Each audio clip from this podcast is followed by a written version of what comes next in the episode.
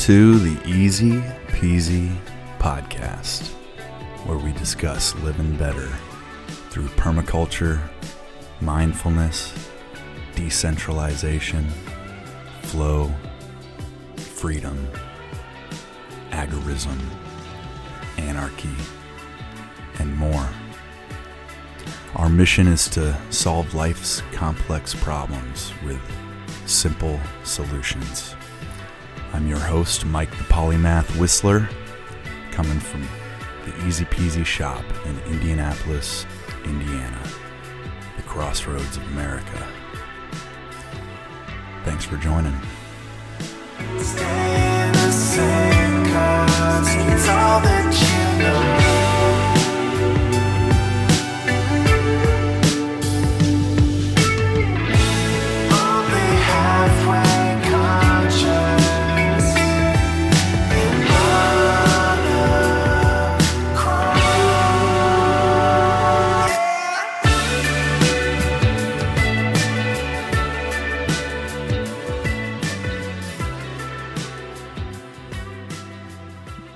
Right, y'all. Welcome to episode 31 of the Easy Peasy podcast. I'm here with Jared. Now, Jared, why don't you go ahead and kind of give us the lowdown on who you are, where you come from, all that jazz? Sure. Uh, I'm Jared on Discord. I usually go by Jared the Permie guy, so that kind of tells you where I'm coming from. Uh, Right I'm living in Columbia, South Carolina right now. I came out here for work uh, four years ago. Uh, structural engineer by trade, but trying my hand at some different stuff and trying to work myself out of a job if I can. So recently started uh, kind of a lawn service business just to make some extra money. And then I heard Mike on Living Free in Tennessee and was like, man, that's where I'm trying to end up anyway. So see if we can get a hold of this guy and figure out how to make the same thing happen out here. Right on. Yeah, I actually I had a couple other folks reach out too. Very similar to kind of what you were asking, like, you know, Nice. how do I do this? Right. So I figured we'd just make a make an episode out of it. And you know, I you reached out. Um was it on Instagram? I think it Yeah. was. Yeah. So I checked out your Instagram and it looks like you're, you know, similar age, younger guy. Um, looks like you're into like punk rock and shit like that. Is that right? Uh, yeah, that's that was life until 2020. Yeah, yeah. It's been so, it's been 18 months. I've been, a, been to a concert, something like that. I was Yeah. the our stop on the Silverstein tour last spring was the last stop they did before the whole tour was canceled for COVID. Mm. Um, so yeah, I was I was going to shows up until the last day. yeah. Well, shit, man. Uh, were you? It looked like you were playing in a band or something, or was I mistaken? Uh, so I had a, a guest spot um, at all the shows I would go to for my buddy's band uh, back in St. Louis. So Okay. anytime that they did a show, there was uh, one verse of one of their songs that I would do. Right on. Right on. So, what do you play, Yeah. or I just sing. you just sing? Cool. Cool. Yes, cool. Cool. So, how'd you get into permaculture? Uh, Jack Spirko. I I've been trying to like trace the idea back to its origin, Mm, like as far as it came to me, and I just can't do it. There was just some point in like 2016 that he came onto my radar, and luckily enough, it was like a permaculture episode really early on in the survival podcast. After I found it, mm. and I was like, this just changes everything. Just Yeah. flip my life upside down, turn the whole focus. I had gone out of school with this particular company and wanted to stay with them. You know, I was just convinced that's what I wanted to do until I retired. Um, and just through, This was engineering. yeah, Okay. Yeah. Um, just through the way kind of my mindset was changing over the past few years and the way the company has changed in the opposite direction in the way I've gotten, you know, especially with permaculture, but just other interests in general, fallen out of love with the engineering work and fallen really deeply in love with, you know, just working with my hands generally, but specifically like growing plants and actually like bringing in food and designing gardens, all that different stuff. Um, just trying to work my way to where that is my main source of income. Because right now, for a few years, I've been at the point of saying that engineering is just my best paying skill right now. So I've got to got to level up those other skills to get to where they're paying the bills. Well, part of me wishes I had like gotten a degree in engineering because I think that just applies like so broadly, you know. Yeah, yeah, it And, certainly uh, can. Yeah, yeah, yeah. But as far as like, you know, you're you're more interested in actually trying to make a living being an entrepreneur, it sounds like, and maybe doing the gardening thing. Is that right? Yeah, that's exactly Yeah. right. Me and my wife have been like uh, doing reselling on eBay and Amazon since September. Oh, Uh, cool. That's that's bringing in a pretty good amount of money, um, but it's still not not nearly to the point to replace you know an engineer's salary. Yeah, you know, it's it's interesting you say that. One of the early guests on this podcast is a guy I know who's a local poet. Uh, his name's Mhm. Luke, and that's how he makes his living. You know, he's got some published. He's got a couple of books out there you can buy on Amazon, this and that. But he uh, he makes the majority of his income doing eBay. You know, resell, and uh, and yeah, I mean, it's kind of one of those things that Nicole and I were talking on that on that episode on living free in Tennessee about not putting all of your eggs in one basket, you know. Exactly. Um, you know, I've been tempted to go out and buy myself a third pickup truck because I think I could turn it over, you know, it looks like a really good deal, an old Toyota and Sure. uh, you know, if I can get it running good and just turn around and sell it, I could probably make 5 6 grand. Um, but it's kind of like that eBay world, you know, there's there's the potential to do a full-time income just with that, but it's cool Oh, that yeah. you kind of you've got that in your back pocket, right? Yeah, absolutely, and it's something that can scale whenever I'm ready for it too. Basically, Yeah. like it's So what- just whatever whatever I want to put into it. What kind of stuff are you guys selling? So it depends. the The eBay stuff has been a lot slower lately. Well, they they kind of both have, um, because we've taken some time back from really pouring money into it. Because there were, I mean, our it was like our most recent trip to TJ Maxx. We spent a thousand dollars on inventory. What? Uh, so you're like- buying stuff at TJ Maxx and then selling it on eBay? yeah, uh, on Amazon usually. Oh, Um, I so I've. I've got a few things on the bed here. Um, we found these chaps shirts. Uh, most recently, just like standard button-up shirts. Yeah. like fif- 15 bucks at TJ Maxx are going for 45 on Amazon, pretty consistent. Um, and then a lot of uh, cookware has been killing for us lately. As soon as it gets to the warehouse, it's sold. Weird cookware, huh? Yeah, like like good stuff. It's uh, I think this is either Calphalon or All Clad. Both of those have done really well for us. Funny. I would never have thought. yeah, it's weird. That's why you just gotta check everything. yeah. That's You know, I met a. I met a guy just the other day who, like, he said, you know, he's a young guy. He's still in college. I think he just turned 21. And he said he spent the last two years buying up kayaks and reselling them. You know, Nice. he'd he'd buy them from Dick's and from you know other places, you know, sporting goods stores, uh, Sure. outfitters. He'd kind of like buy up a bunch of kayaks and then sell them on Craigslist. And it's hard to believe you can make a profit doing that. But yeah, he's like, I would just buy everybody out of their stock and, you know, turn around and sell it, you know, because I guess the market was hot for kayaks these past couple years. So that's wild. You know, you yeah, don't, you gotta have mad storage space for those. yeah, yeah. I, I think his folks had some land. So, and he had like Gotcha. a truck and trailer, um, which actually makes me um, think to ask you a question, right? So, you're thinking about maybe starting up some kind of gardening business, uh, maybe similar to what I do. And it makes me curious, sort of where you stand as far as what your equipment is looking like. You know, Yeah. I guess before we go there, I'll just say that the plan, you know, for you listeners out there, the plan for this interview is to kind of almost turn the tables a little bit and let Jared ask me questions because uh, he's curious how I got started. But this is a good place to maybe start to know where you're at as far as what your capabilities are and what your equipment is, and sort of, you know, we can take it from there, I guess. Yeah, sure. Uh, I've got a old Chevy pickup truck. We got it a couple of years ago for a thousand dollars. Uh, My man. runs and does Something what she about- has to. Everything about it is manual. It's a it's a 01, but it, it didn't have Mhm. any of the 01 upgrades. so crank windows, stick shift.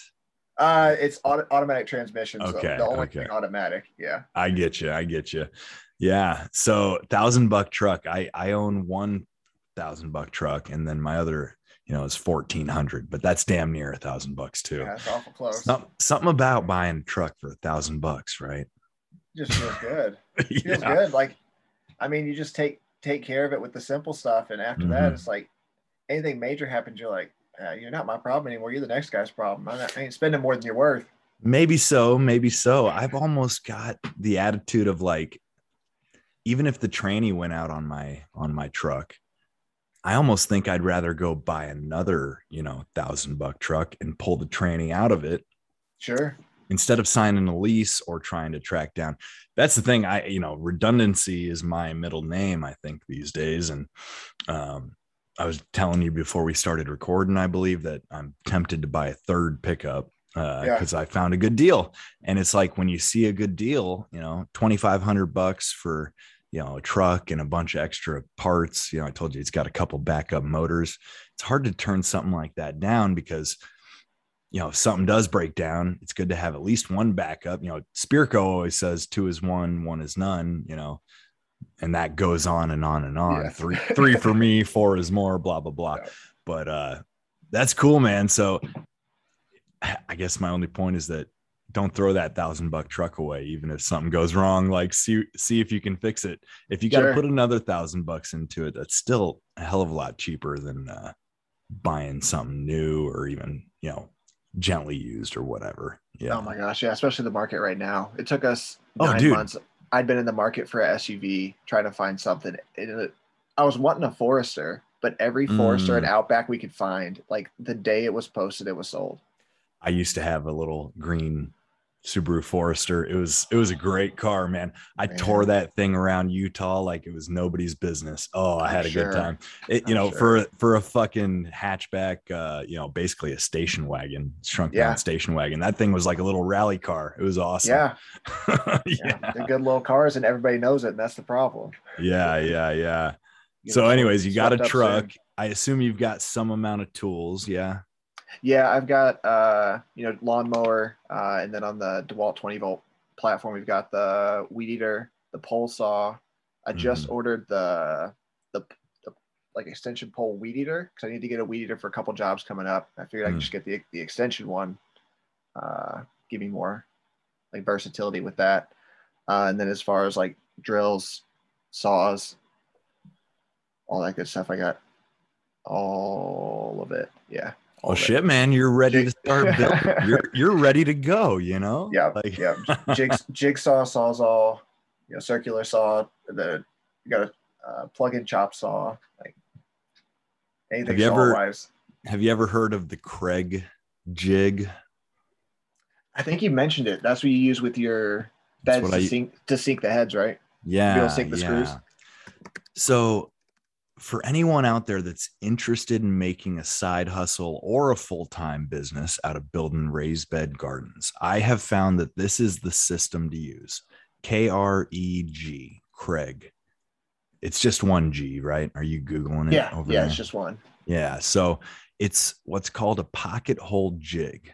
And you clamp it on the end of your lumber and you drill an angled pocket hole, which serves the purpose of giving you a really strong joint between like right angles or even butt to butt sort of um, you know if you were to sink two pieces of lumber together in in in line um, it drills this like 15 degree angle, I believe, into the. I'm not sure if 15's right. Who Looks cares? about right. Yeah. But it's an optimal angle for a really strong joint. And what it does, you know, everybody and their mother puts a four by four post in the corner of their raised beds and sink screws into that, right? Yep. That's exactly what we did. Yeah. You know, because it's easy and it's obvious and it works, right? But if you Yeah. get one of these pocket hole jigs, it negates the need for that four by four post. So, number one, you're saving on lumber. And number two, that's 16 square inches. I mean, not actually, not actually, because a four by four is actually three and a half by three and a half, but I don't feel like doing that. so we'll say it saves you you know 13 to 15 square inches of soil space where you can put feasibly at least one plant. You know, and I tend to Absolutely. plant I tend to plant perennial herbs in that corner. You know, I like to put sage or thyme or rosemary or lavender Mm-hmm.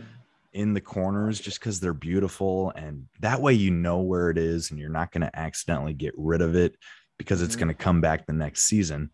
Um, remind me where you said you're at. I, I assume we're in similar climates. Uh, Columbia, South Carolina. I should be a South zone Carolina. or two warmer than you. Yeah, you are warmer. You are warmer. But um, you know, point remains if you can just negate the need for that four by four corner post, right?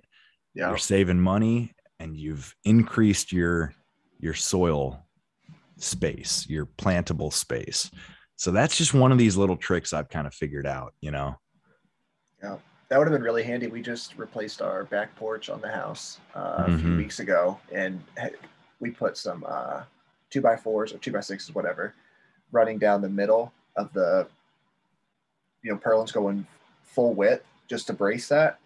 And we Mm. just toe- toenailed the screws in there because we didn't have a nice jig like this. So, you know and See, you it- can it would have proved its worth already.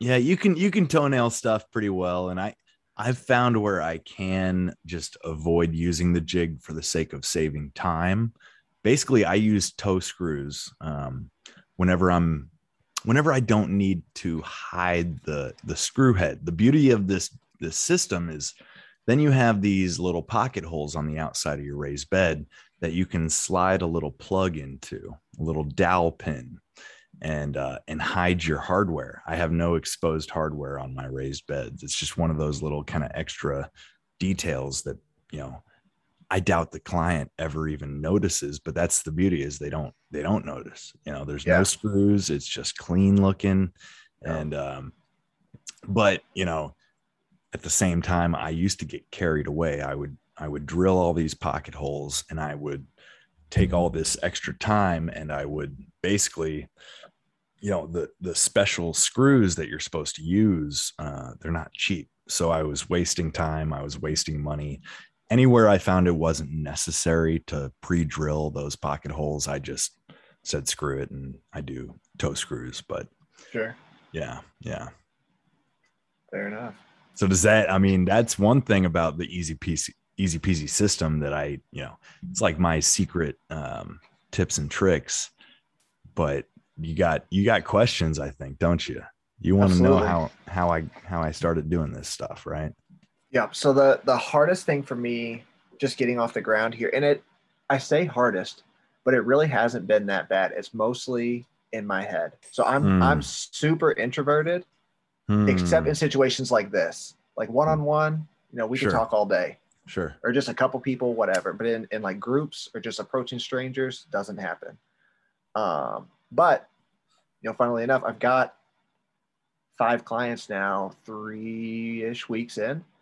Um, so it's it's gotten off to a better start than I even expected, and they just keep you know coming in. But how how did you get a hold of your first clients, and then I guess from there, were you able to start getting more from people referring, Mhm, you know, their mhm. friends and family, or was it all just leads you had to find basically? I have not had to do hardly any marketing. Uh, it's been almost entirely word of mouth. The one thing I did was when I first started, I I reached out to anybody I knew, like friends of my parents. I reached out to my friends' parents. you know, it's like I grew up in a fairly wealthy suburb, so I had that advantage, and I used it. I fucking used it, right? Like Yep. I called a bunch of people. I probably made 30 or 40 phone calls just Nice. telling people what I was doing. Um, which I feel you like I'm kind of introverted myself. You know, I always say that I think that whole introvert extrovert thing is a bit of a oversimplification, you know. It's like but I I tend not to do so well in big like group settings either unless I feel totally anonymous. I love going to shows and shit like that, Yep. but like you know, parties, that's probably why I started smoking cigarettes was like it's a nice way to get the hell out of the fucking commotion and just go catch a moment, right? yeah, But um sure.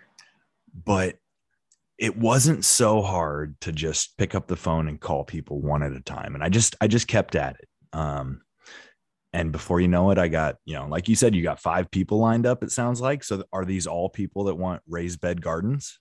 No, this is we got three like mowing weed eating clients now. We've got Mm, okay. one friend who actually just approached us out of the blue. They're wanting their backyard redone. Uh, so that's going to be like garden design. And there's one older couple that's got this absolutely amazing garden that consumes the entire front and back yard of their house that they've been working on for like 35 years. Mm, So I'm just there to help them keep keep up with the upkeep and keep Yeah. it looking beautiful.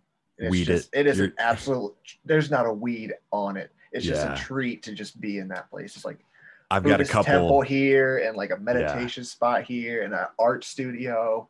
I've got a couple cl- clients like that, and it's really it, it is a pleasure because they've done so much of the groundwork that it's just nice to be in the space and just maintaining it, keeping it looking good. Yeah. Um, yeah, that's cool, man. You know, I'll I'll say, you know, and this is just my experience, you know, because I did start kind of similarly to you, where I had a mower and a weed eater, and I was, you know, using sort of lawn care to fill the schedule um, while seeking out gardening clients.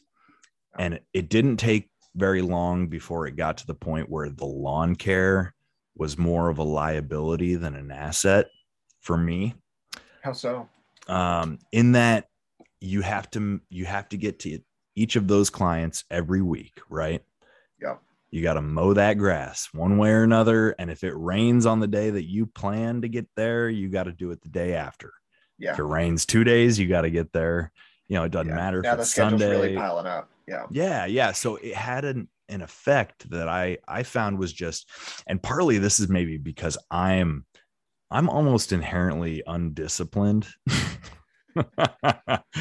and I have to live, you know, that's why gardening appeals to me is that um you know, I get to sort of flow with the seasonality of things. And Sure. I just found that having those, you know, I had about four or five lawn care clients.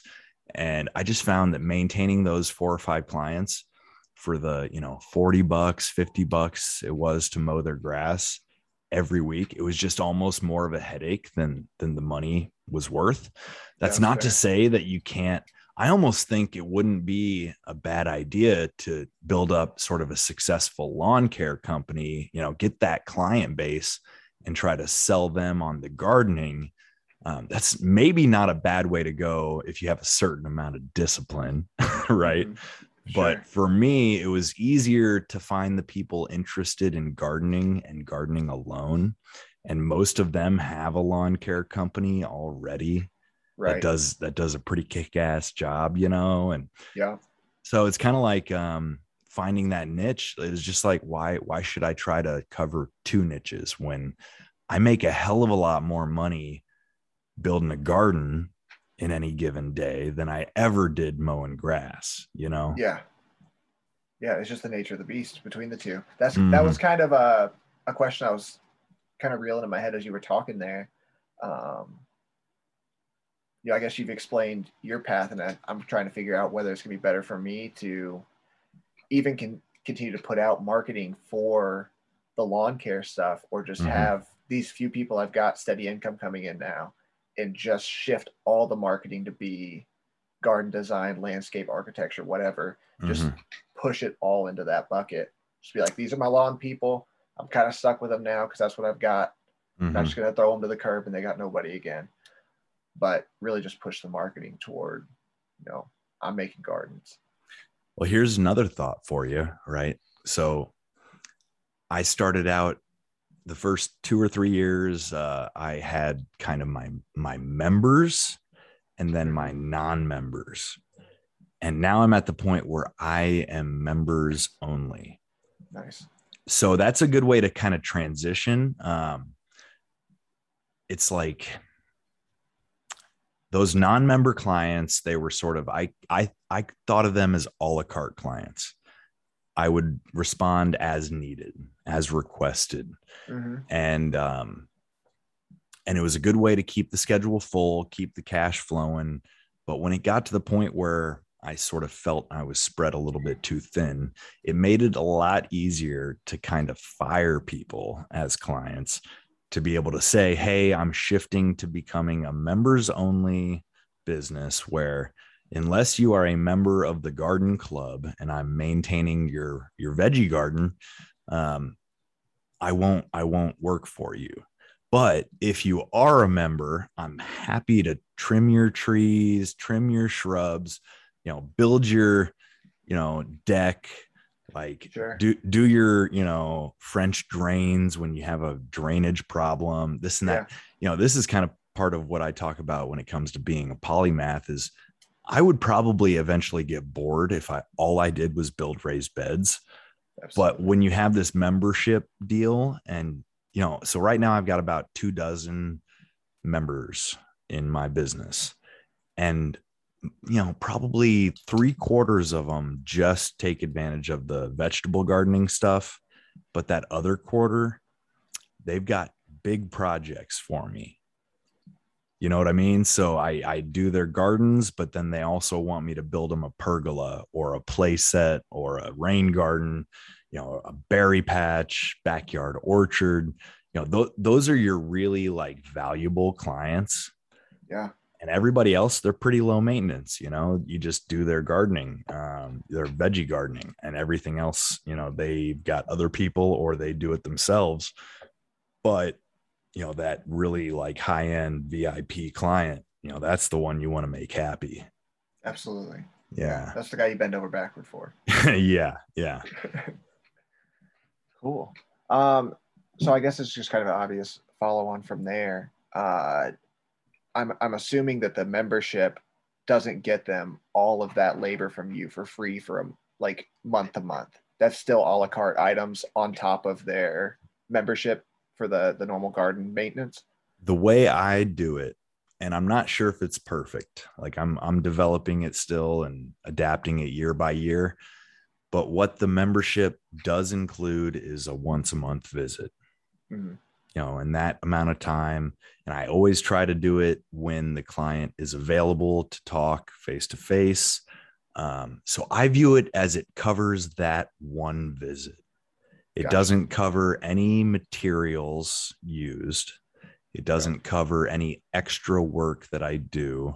You know, if they say, Hey, while you're here, can you clean my gutters? Like, yeah, I'm going to charge for that. Right. Gotcha. Okay. um, but it covers the mobilization and the and the consultation we'll call it we'll call it that right Gotcha.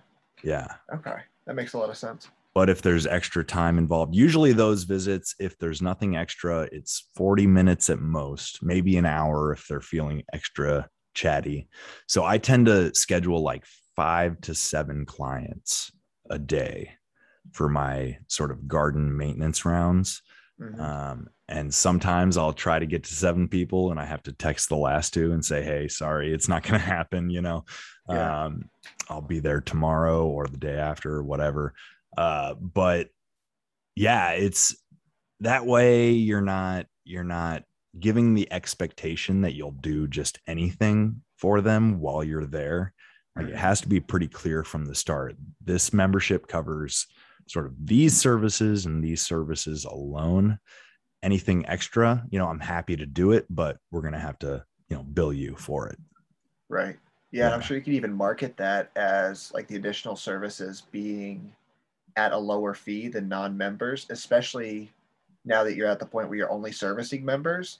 You know, it's kind of a saying something but not saying anything, but it it just kind of that it's like a little marketing thing where it's going to click in their head like, you know, Mike's probably going to be better price wise than somebody else because I don't have a relationship with that somebody else.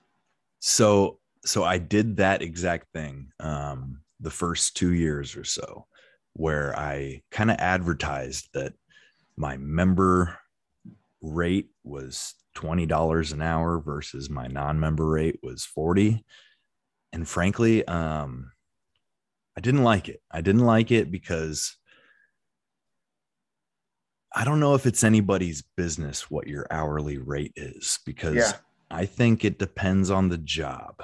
Absolutely. it's a bit arbitrary and that's why you give people an estimate be, Yeah. you know because based on the difficulty of the job you might say i'm going to charge $60 an hour versus your typical like stuff that you just knock out like no problem you know Mhm. 25 30 40 like whatever seems reasonable for your market and you know sort of the client you're serving but i almost think that it's okay to have a bit of a sliding scale and i hate to even put it this way but I, i'll even kind of categor- categorize clients as sort of high income and not not to say that like anybody i serve most of my most of my clients are sort of upper middle class but some are more middle class and some are more upper class right Gotcha. Yeah. and I don't know if that seems unfair, but I, frankly, I don't give a shit. Um, That's like fair. I kind of have a bit of an arbitrary sliding scale where I figure if they're willing to pay it, they don't need to know what the rate is. That's Yeah. that's my basic point. Um, and again, that's kind of the benefit of shifting eventually away from even serving non-members is Mhm. you know the first couple of years i had this list of like membership benefits right sort of you know discounted labor rate like priority scheduling you know and all this stuff and frankly the longer the list of promises the more complicated it gets to keep the Yeah. promise um, i don't know if that all makes sense but Yeah. Yeah, found no, does make simple i found simple is good you know Yeah. that's why it I- easy peasy. That's right man that's right yeah That's all it is. Yeah, I can I can understand how it could quickly get out of hand, especially because right now I'm just working on a handshake and my word. Mhm. So it's Well, about it's as simple as it can interesting. get. it's interesting like i really I, I do have a membership agreement that i had a i wouldn't even call him like a close friend or anything but a an acquaintance who's a lawyer i had him write up a simple sort of membership agreement that basically is there to protect me. Um, you know, it, it says that I'm not liable for any damages to property and blah, blah, blah, blah, blah, blah, blah. But, uh, I almost wish I I didn't even need that. I, I kind of want to just operate on a handshake, you know. And if I don't get a good like vibe, if I don't trust the person, I found that when you meet somebody and you just don't get a good vibe on them, but they're really kind of like they seem eager for your service, it's almost better to trust your gut, even if they're willing, they they're seemingly willing to pay. It's like if they're giving you a weird vibe, it's almost better not to even work for them in the first place. Yeah, yeah, Yeah. I can get that. I Yeah. can get that. Man, yeah, that's good to keep in mind. Yeah. Um, so you, you kind of answered this one already, but I, I'm gonna go ahead and ask it anyway. Mhm. Um, you know, knowing from your interview with Nicole that your selling point was like one of your major selling points was that these are really nice, clean beds. You know, it's Yeah. a high end high end product. It Mhm. seems to me like a product like that is going to be necessary in wealthy neighborhoods.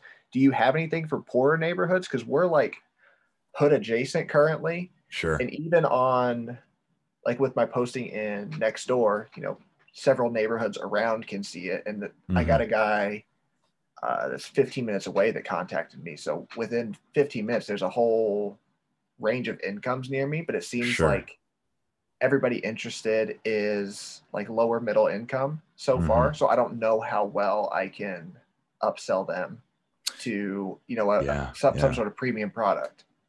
Yeah, it's tough, man. Because uh, frankly, my goal is to take upper class income and channel it into community gardens, right?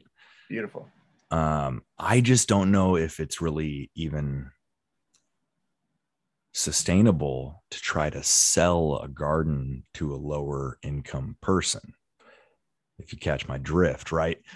Because as much as you want to give them the garden, if you can't give it to them and get enough back to keep going and build the next garden, Right. what what good is it Yeah. so in a sense i'm hoping to get to a point in terms of sort of momentum and um you know finding that sweet spot of what to charge that sort of upper class client to where there's a big enough profit margin that I can take a good chunk, you know, and you know, say 50% of the profit margin goes directly into community garden projects.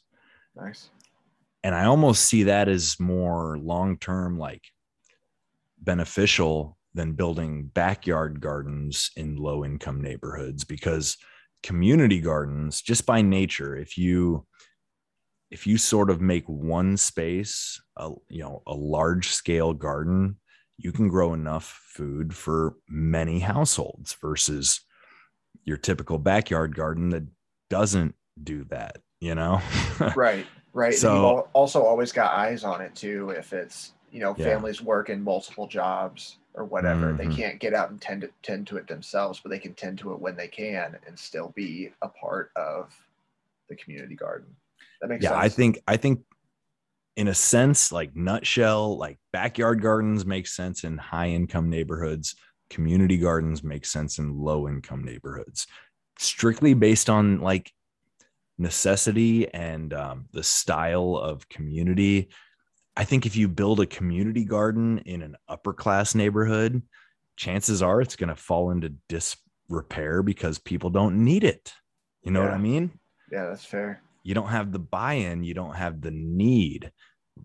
But if you sell the upper class client the idea of we can keep your salad bowl full for nine months out of the year and you can brag to your freaking you know you know whatever bingo friends or whatever the fuck you do pilates yoga friends whatever your golf party like yeah you know when you have your little dinner party you know hey this is you know a salad that came out of the garden you know and people love being able to buy bragging rights man it's like i have no shame in sort of um you could almost call it profiteering on like the wealthy person's instinctual knowledge that they they need to grow some food for themselves you know what i mean Mhm. And just They know it- the ego. They know it just like the rest of us the thing Yeah. is they're not willing to like put the work in you know you know Yeah, that's fair. um, so again, I I won't say any one way is correct. This is just sort of what I've come to believe is like I don't think it's even worth.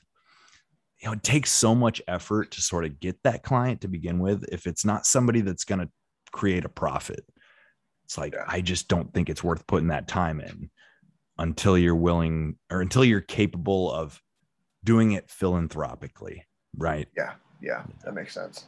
That Yeah. makes sense. So I gotta I gotta find either this is something that I talked about with uh my coach earlier this week. I've, it's either like finding a way to excuse me, um like use salvage materials to sell to the people around me because that's how we got Mhm. our all of our first beds in. There Yeah. were some sheds that were falling apart in the backyard, and I tore those down, and all the usable lumber became the garden beds. Mm-hmm. It's like find some way like that to sell to the people in my area, or I've got to find a way to get a foot in the door, you know, somewhere in the nicer neighborhoods. The problem that also I'm I'm thinking both, into- man. I'm thinking Both? both. Yeah, That's, so it'd be so cool if you've got the fortitude, right? To salvage materials. Again, like I personally, I have limited storage capacity where my business is currently set up. Mhm. Um, but I would love if I had, say, enough open ground to be pulling pallets back home, right? Or whatever salvage material, you know, old roofing tin, you know, corrugated metal, right? Yeah. and uh and be turning like you said turning those salvage materials into sort of highly affordable gardens right but that's a lot of labor involved Yeah. Yeah. um which is why I've primarily focused on selling gardens to people who can afford to pay the premium price because Yeah. it's just logistically way simpler to go to the hardware store and get the lumber, you know. for sure. Um, but like I said, you know, if you could find some kind of balance where anytime you see a stack of pallets, if you got a place to throw them, you know, take them home. And then, yeah, when you've got free time on a Saturday, like break them apart, salvage those pieces of, you know, one by four or whatever it is, and Yeah. turn them into, you know, simple little raised beds uh, for people that don't want to spend a thousand bucks, you know, sell it for a hundred bucks, you know? Yeah, Yeah, Yeah. yeah. that's interesting. Yeah, I have to figure out where to go with that.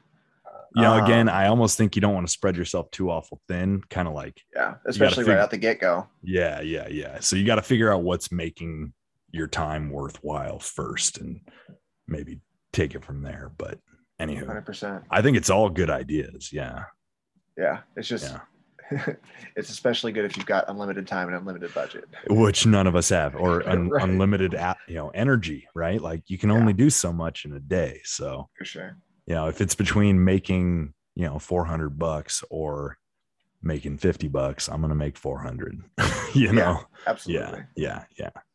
Absolutely. Do you have issues with HOAs in the like the wealthier neighborhoods? I feel like all of the neighborhoods here where it's you know bigger, pricier houses are all Mhm. newer construction because this area has kind of expanded so quickly. It's all newer Yeah. construction that have all got HOAs. You'll find like a nice house here or there on the lake that's been there for 20 or so years before the area really took off. But most of it is new construction, like strict HOAs. You got to send them a model of your fence if you're putting in a Mm. fence, like Yeah. that, the whole nine yards. Yeah. So I have not had a whole lot of trouble. Um, partly because I I make it clear that it's not on me to know your HOA policies. Like, For sure. And it shouldn't be expected. no, that's on you. Um, you know, I'll give you a design if you need one to submit to the HOA, blah, blah, blah. But again, this is kind of one of the benefits of being more specialized is like fences. Yeah, a lot of times fences need a lot of scrutiny from the HOA.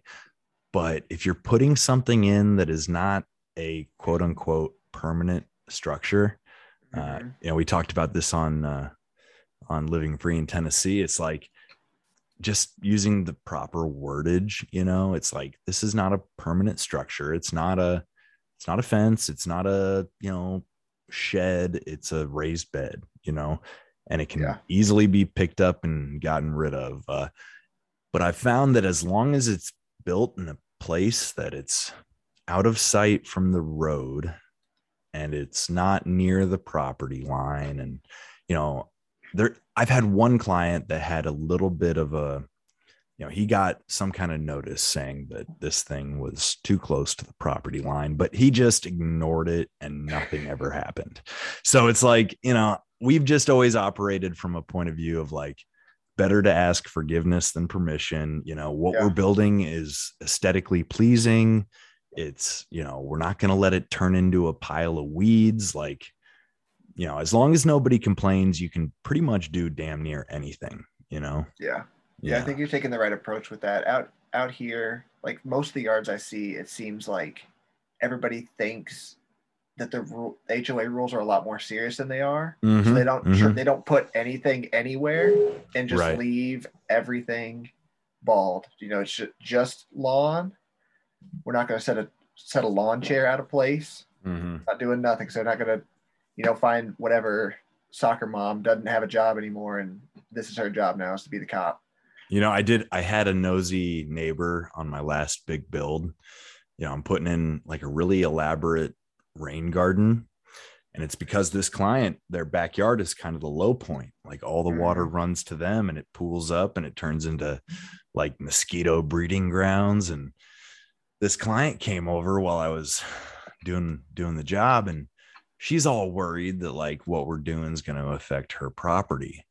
And I'm like, hey, you know, like you are uphill from here. you know, it's like nothing we do will affect you. If anything, it's only going to benefit you. You know, like we're getting rid of the water. Um, so, you know, try not to give us a hard time about it. But you're right. There are some like busybody types, you know, Yeah. what what what we've come to call like Karens, which I hate to even say because my mother's name is Karen. Oh, she's man. she's a sweet lady, but you know, it's like uh you do you do have to keep it into consideration. Like I've only done a couple of front yard gardens, and that's to me unfortunate. Like I've Yeah. gotten more like word of mouth referrals from those clients that I've built stuff for in the front yard than anybody else because you know because Sure. obviously right Yep. you know it gets more visibility they've literally had people walk up and knock on the front door and say who built this for you you know awesome. so I want to build as many as I can in the front yard, but I'll really only do that if I'm if I'm specifically asked and if I know for a fact that there is not an HOA. Yeah. You know, that's been the case luckily for those few, but yeah, it's it's too bad, you know. The HOAs are really a thorn in the side, you know. Yeah. Hundred percent. Yeah. Do you have um in the areas where you work a lot of like tall trees in the area? Because the closest neighborhoods around me is all like old growth forest that they Mhm. just like cut out, you know, lots for houses, but left a whole bulk of the trees. Yeah. So in my most immediate neighborhood, there's nowhere that's going to get full sun, and Mhm. some of the yards, like literally, don't even support a lawn because they're not getting that much sun. Yeah. So I don't know if you've had to work around like extreme shade like that to try and have any sort of value sell to those people, or that just would be an area that you wouldn't bother with. It's a really good question. Um, because site selection is the first priority. Yeah. Oh. When I get called out for a consultation, somebody interested in getting something installed, like first thing I do, I I always hope actually that they don't notice I pull up. Like I used to text people and be like five minutes out, and now I text them and be like, I'll be there around seven or whatever, right? And I show Yeah. up at six fifty because I want to look around without being disturbed, and I want to be able to like what I'm always looking for is I'm I'm orienting myself to the south, right? Yeah. And I'm looking up and I'm looking for that wedge of sky, you know, even if it's only, you know, ideally it'll be 55 degrees or wider of open sky, right? So if you've got trees lining a postage, you know, postage stamp lawn and you've only got like a 30 degree window of sunlight, forget about it, you know forget about it. But if you can find that spot where you can point it to the south and it's going to get eight to 10 to 12 hours of sun, yeah, it's worth doing at that point. Yeah. Yeah, we're working with just just about that 30 degree mark here. Mm. Um, Our our backyard where we've got all of our veggie production gets, you know, in the summer when the sun's high, about four hours of sunlight a day. It's yeah, Well, you know, it's, it's- rough to keep it going. It's it's a tall order to like ask people to cut down trees. But if you ever do get somebody that is like really serious about trying to grow some food, and you say, look, to do this, we're going to have to cut down some trees, but we can use those trees to build the beds.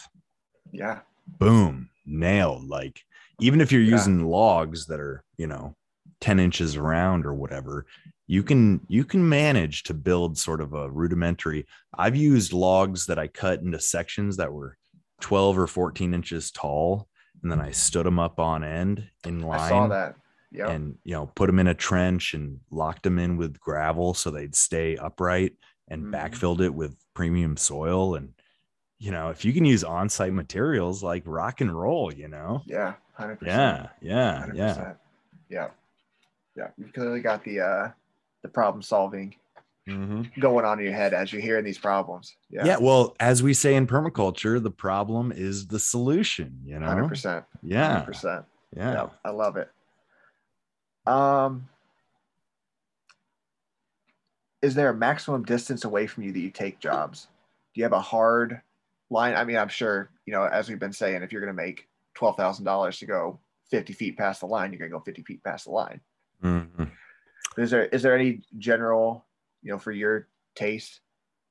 well it's of course again something we say in permaculture it depends right Right. It depends. Uh, you know, for instance, I was willing to travel a thousand miles to do a job that had nothing to do with gardening because it paid 500 a day and it was two straight weeks of work and expenses were covered, travel and otherwise. And yeah, so it all depends. But that that particular situation was really difficult to balance. Again, I was spreading myself kind of thin where basically I was disappearing for two weeks at a time. And I was getting, you know, contacted by clients saying, Hey, like we need this or that. And I would have to say, Hey, I'm not going to be back in town for nine more days or whatever. It became very difficult to balance those two things. But as far as what I've kind of like landed on at this point in time, I tend to serve anybody that's within an hour, hour, hour and a half drive. Yeah. If if they're willing to pay me what I want, I'm happy to drive an hour. Now that for me makes a lot of sense because I'm in this spot where an hour in every direction is kind of like either urban or suburban. It's not a lot of not a lot of country. I'm kind of right in the middle of Indianapolis. And uh anyways, an hour, hour and a half makes a lot of sense for me. But if you live in, you know, a place where you're not close to any major market, you might have to expand that. Yeah. Yeah. Yeah. That's good to keep in mind. Um, do you carry insurance for the business? I do. is it okay? Yeah. Yeah. So even on top of the agreement that it's not your fault from the start, you do carry insurance. Yeah, I always figured better safe than sorry. Um, you know, obviously I carry like commercial auto insurance. That's kind of like number one. Okay. Um, and then I also carry, you know, contractor, you know, liability insurance just in case, you know, I hit a fiber optic cable or you know, I, I always call in my locates and this and that, but you never know. You might hit some, you know, I did a job where in hindsight, I was like, damn, I really hope I didn't pack too much gravel into this area next to the pool deck to where I might have created sort of undue pressure on the pool yeah. and created a problem for this freaking pool. You know, that we're talking a hundred thousand bucks to fix that probably. Yeah. You know, that's so yeah, but I almost wish I had taken the approach early on of um, limiting the scope of the jobs that I would take. If all you do, say, if you're doing this as a side hustle, right? Just on weekends, building nothing but raised beds and maybe doing like lawn care, right? You're not digging, you're not building fences, you're not building pergolas. You know, when you start getting into that like next tier of sort of the scale of the projects, Mhm. that's when you really do need to cover your ass. But if I was just building raised beds in people's backyards, kind of handshake agreements, you know, I don't know if you'd need it. I'm not sure. Yeah. That's for, I won't say not to get it, but Right. you know, that's for everybody to kind of figure out on their own. Yeah.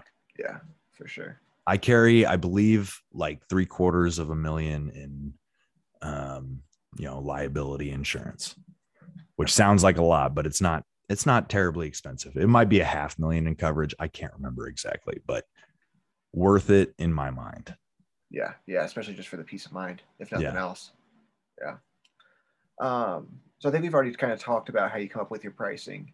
Um, but if you want to just give that a few more minutes, you know, Mm. the way that you uh, cover with materials and also, I guess, how that adjusts based on, you know, the physical demands of the project.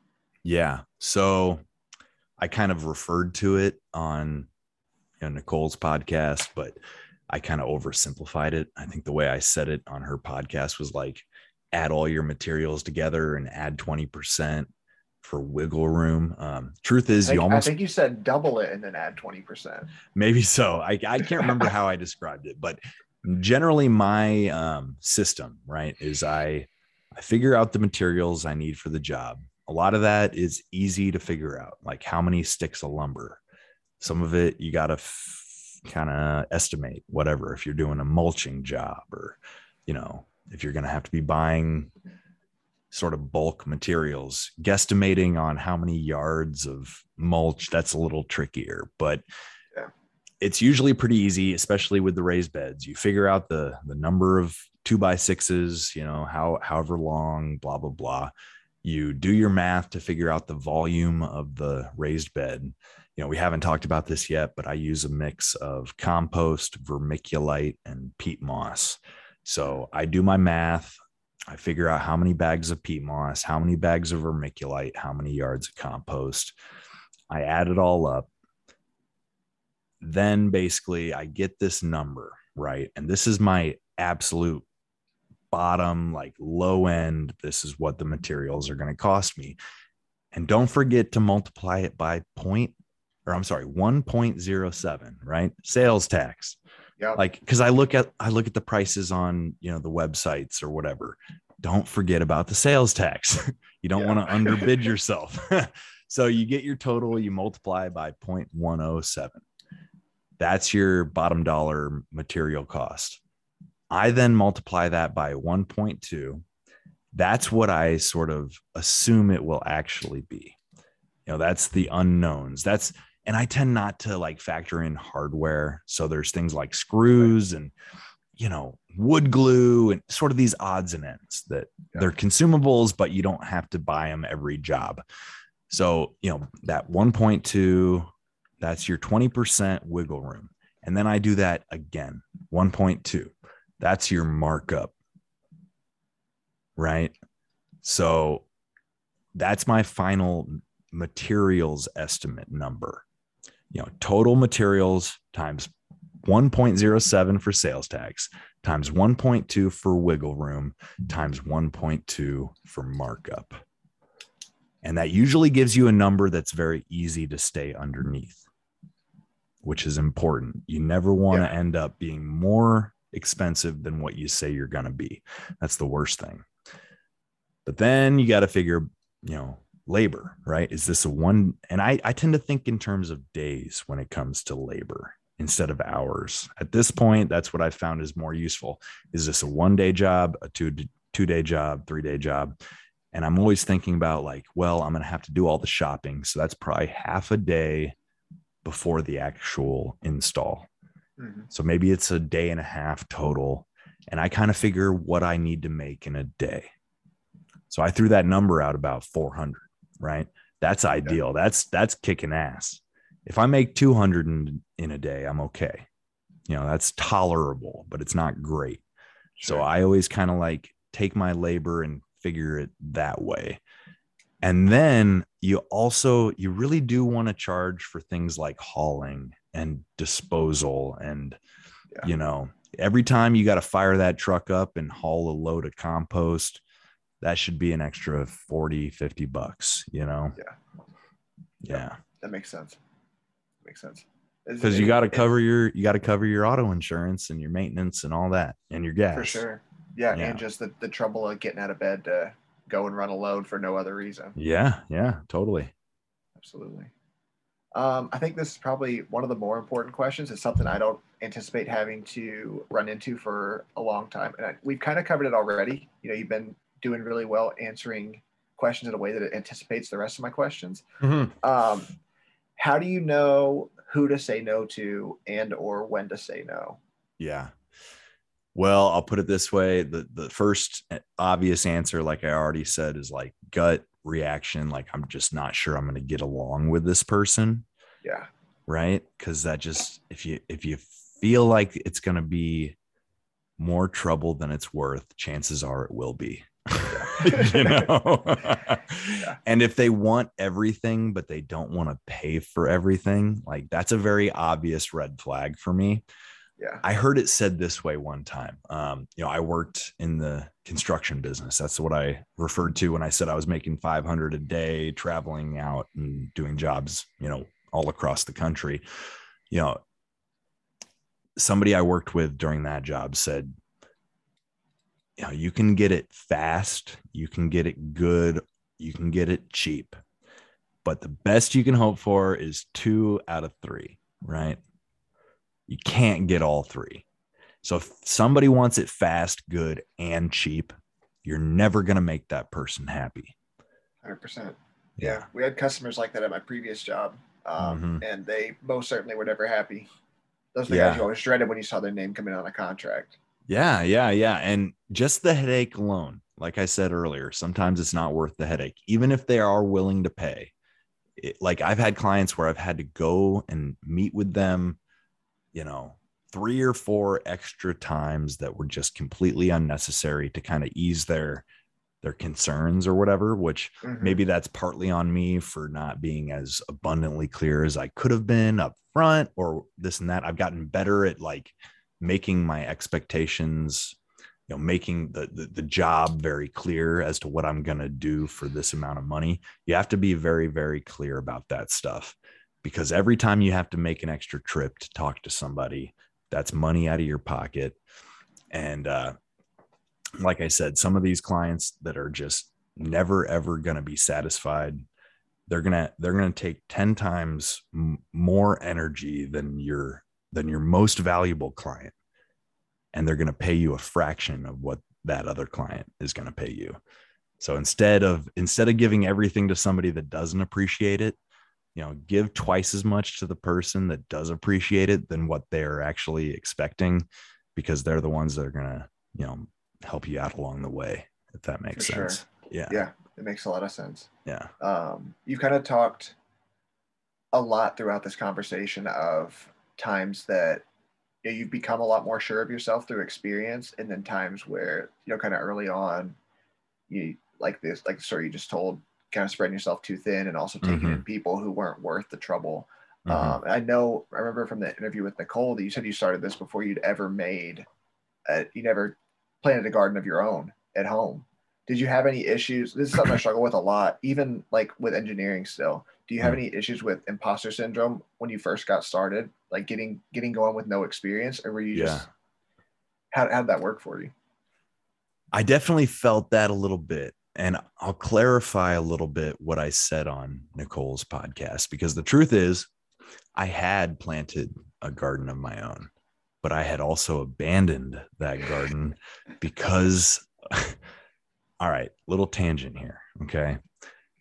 Again, like when you're first starting, it's hard to know if something's going to be worth it or not. So this was actually before I actually started started easy peasy. I had been working for a nursery and landscaping company for about a year and a half. And I got offered this job to be a live in caretaker to where I could still do my job for the nursery, but it meant moving off the nursery and onto this other piece of property where now I had basically two distinct responsibilities, two different jobs. And the guy who wanted me to live on site turned out to be an impossible person to work for.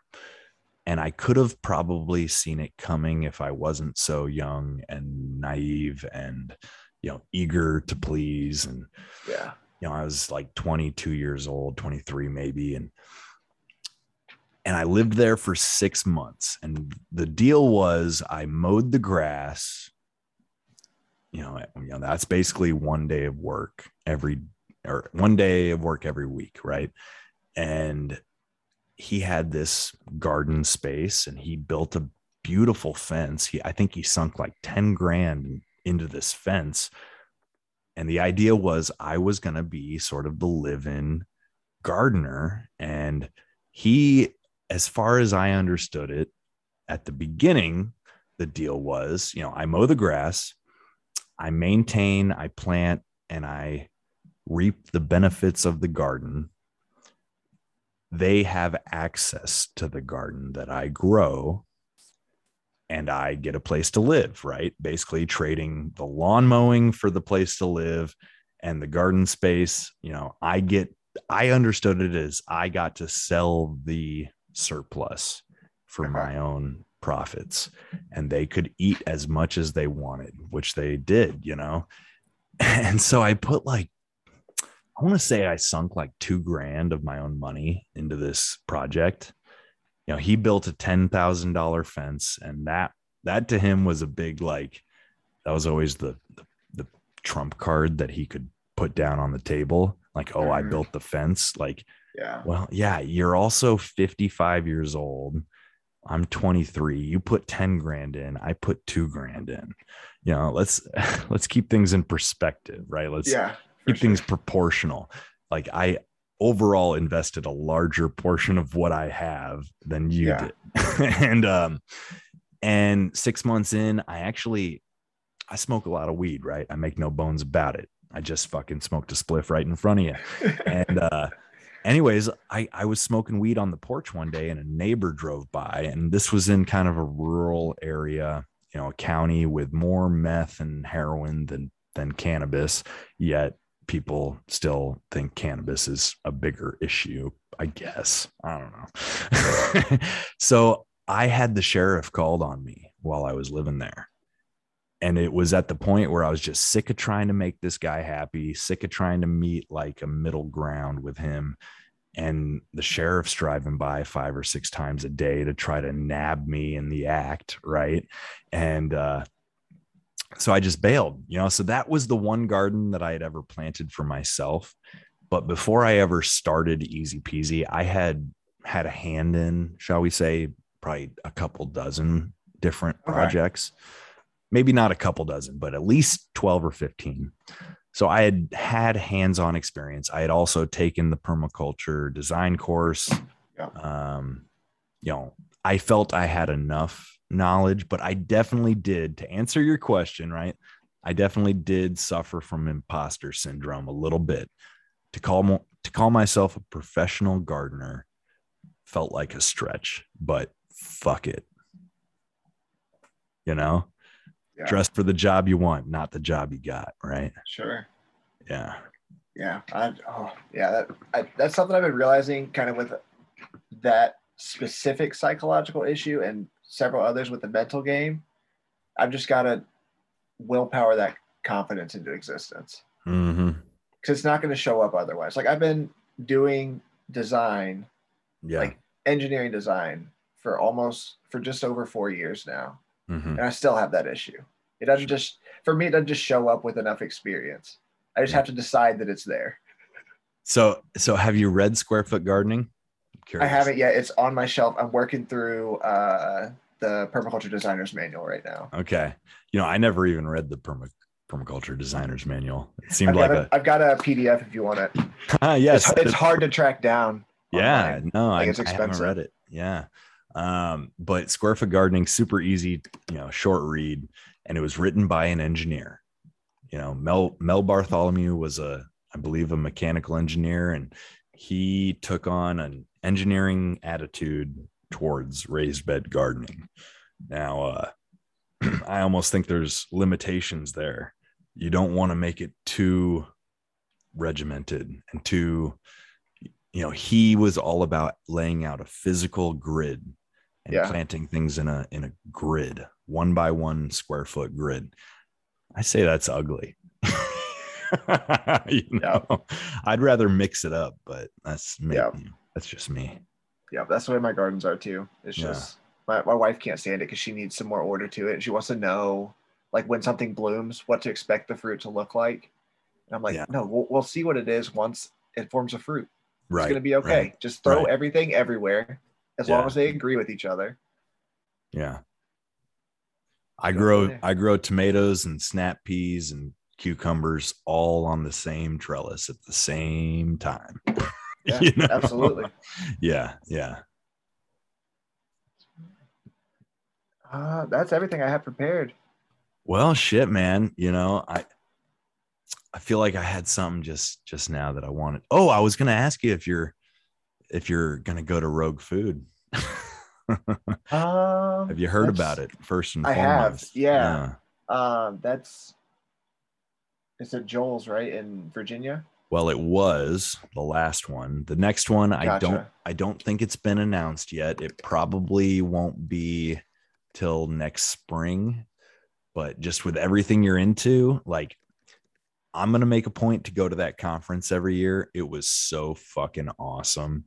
Um I would highly recommend it, man. Yeah. I mean, it sounds like you're listening to all the right podcasts, right?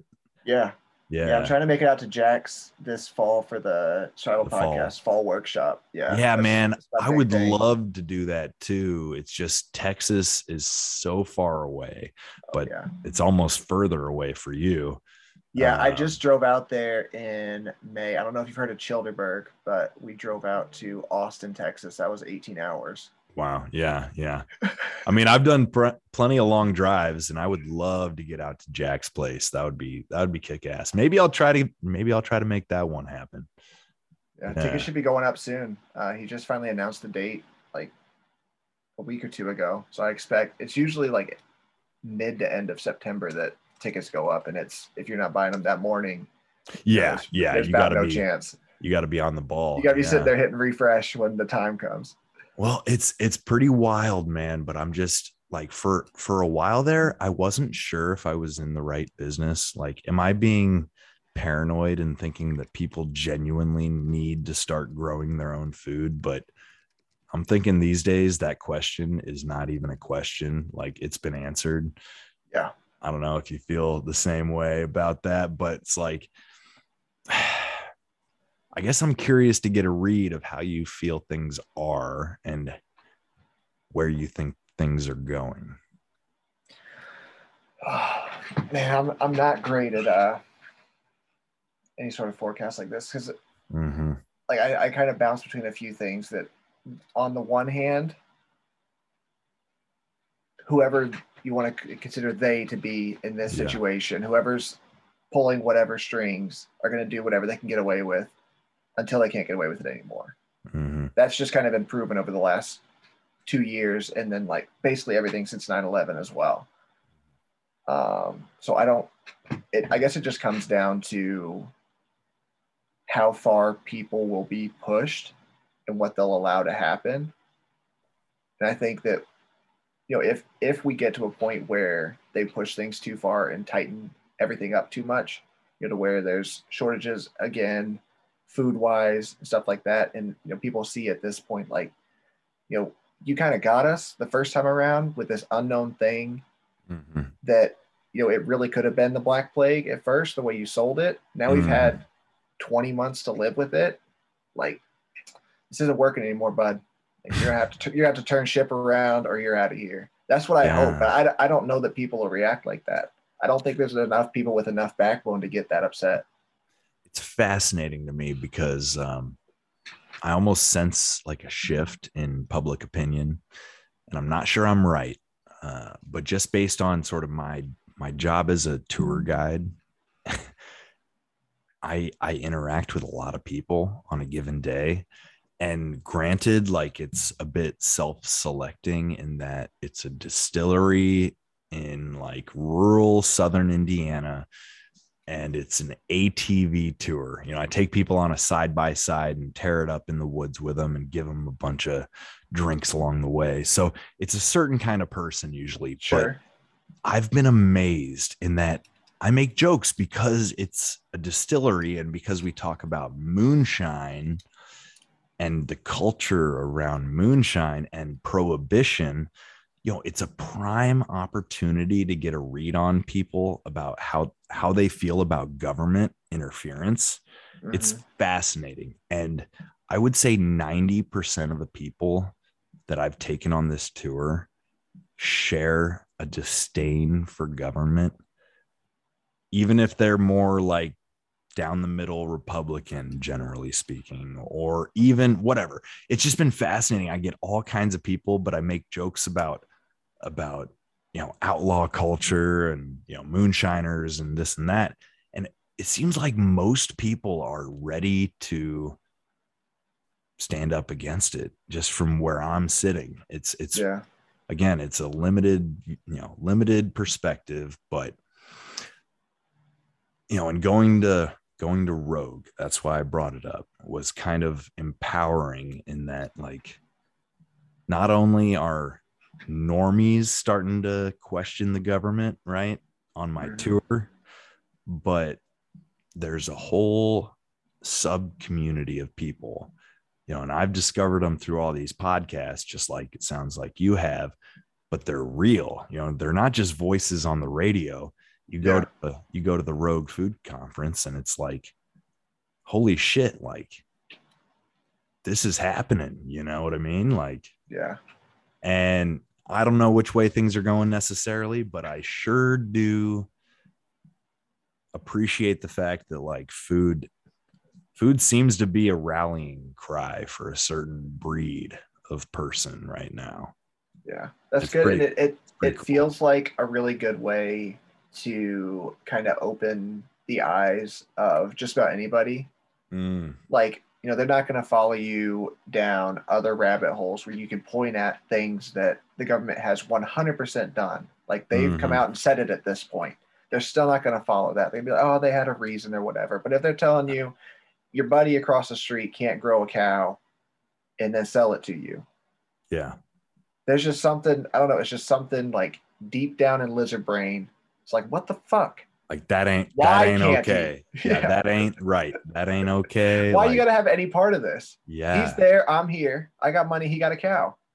I think food is the fastest way to sustainability and it's the fastest way to sort of yeah, like opening people's eyes as to how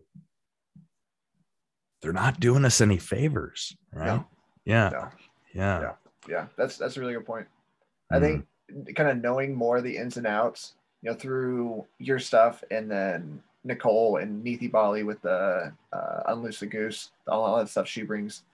Um, that may be a good way to, you know, kind of gauge out where people stand with that. Yeah, I guess just where they stand with where their line is. If your line isn't Mhm. drawn somewhere before you can tell me what I can eat, probably not somebody I can rely on. yeah, no kidding. No kidding. Yeah. That's a pretty low bar to, to meet, but there's still people that ain't meeting that bar. Yeah. Well, man, I I guess you know before we close out, what I what I think I want to mention, you know, and I hope this podcast is like a step in the right direction as far as this goal. But what I am hoping through through my podcast and through these kind of conversations and what I'm hoping is that a bunch of people start learning to do this for themselves themselves. How do you say that? Themselves. I don't know. Fuck it. But uh i hope that basically what i'm achieving or what i'm striving to achieve is to build a platform for people to do this kind of work. Almost i'm imagining an uber slash ebay of gardening. Yeah. And and frankly like i've i've thought long and hard about do i want to trademark easy peasy or get copyright or whatever ip it's like i don't even want to do that. I don't believe in that shit. This idea is not my own. What i hope is that over the next couple of years people like you maybe start doing this on the side or even full time. And by the time i get this online platform ready to go to where it can scale up and people can start basically ordering gardens online and having contractors come put them in. I'm hoping there will be enough people out there that have kind of started doing it already that it'll just snowball. Right. Mhm. And I've decided that, you know, there's various ways you could structure this kind of thing. Right. You could do it as a members only um, online, you know, application, whatever. You got to spend a hundred bucks to be on the platform, or you can make it free. You can take you can take 10% of the sales of your contractors like Uber does, say, but I don't want to do that. You know, I've decided I think what my my statement of anarchy would be is to put this usable platform out there and say anybody that has the skills and the tools and can actually complete the job right? Use smart contracts so that people can bid on a job, do the job, get paid for the job, but unless they finish it, they don't get paid. You know, have this structure set up to where it's so accessible and it doesn't cost the contractor or the customer anything to use, right? Maybe it's entirely ad based, or maybe it's entirely donations based, but it's like, I want to create this thing where there's no question of the of the motive. Nobody's getting exorbitantly rich. I'm not doing this to become a billionaire. You know, we need enough money coming back to make it work. But I want all these contractors and clients to be able to do direct business, handshake agreements. You know, I don't need a cut of any of that. You know that's kind of the vision and i hope it jives with a guy like you because i would love for you to be an easy peasy contractor and not have to pay one penny to use the name easy peasy Yeah, that's beautiful. When, whenever you made that pitch on Nicole's show, that was where I really started getting excited. Like I, the whole thing had me excited because I'm like, you know, I just started this. I'm I'm not trying to like mow lawns for the rest of my life. I'm trying to work my way into doing, you know, food forest, garden design, all that stuff. It's like Mike's already there, and he's like just a small adjustment off the path that I'm already starting down. Like I'm I'm it the goal's within reach. You know what I'm saying? and all you got to do is go buy that Kreg Jig That's right.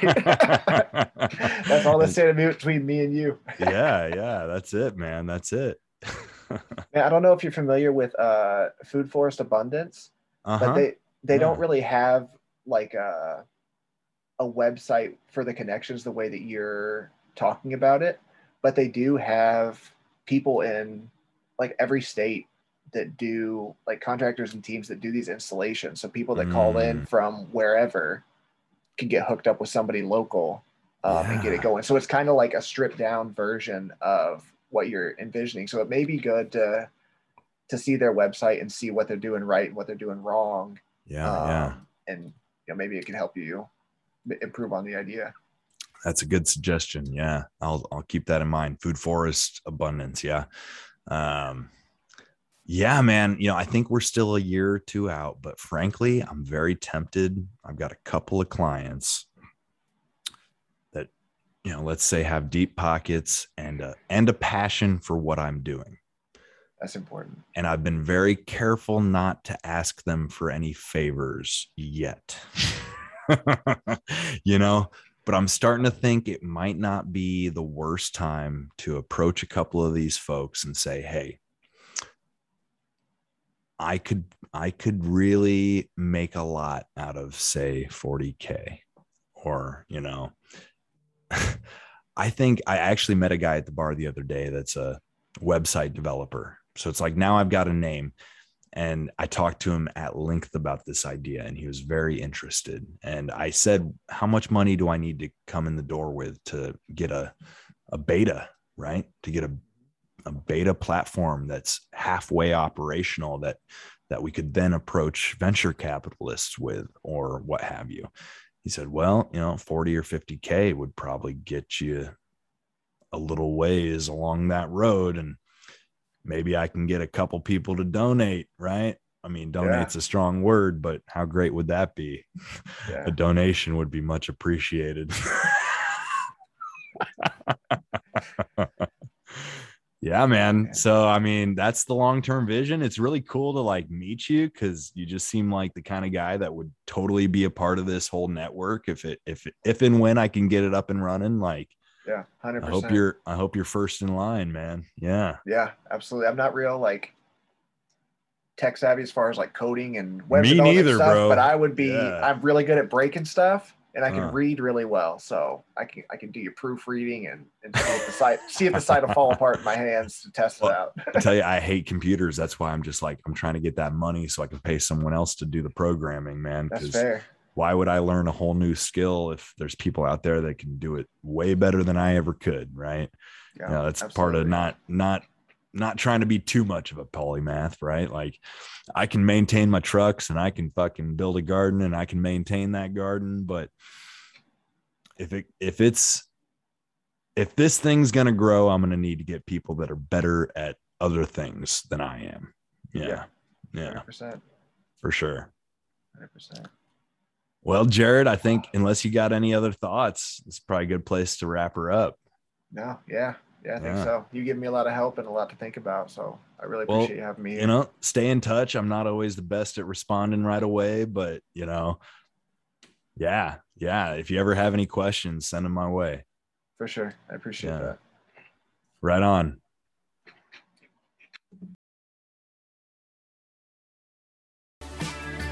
This has been Mike the Polymath with the Easy Peasy podcast. Come back again.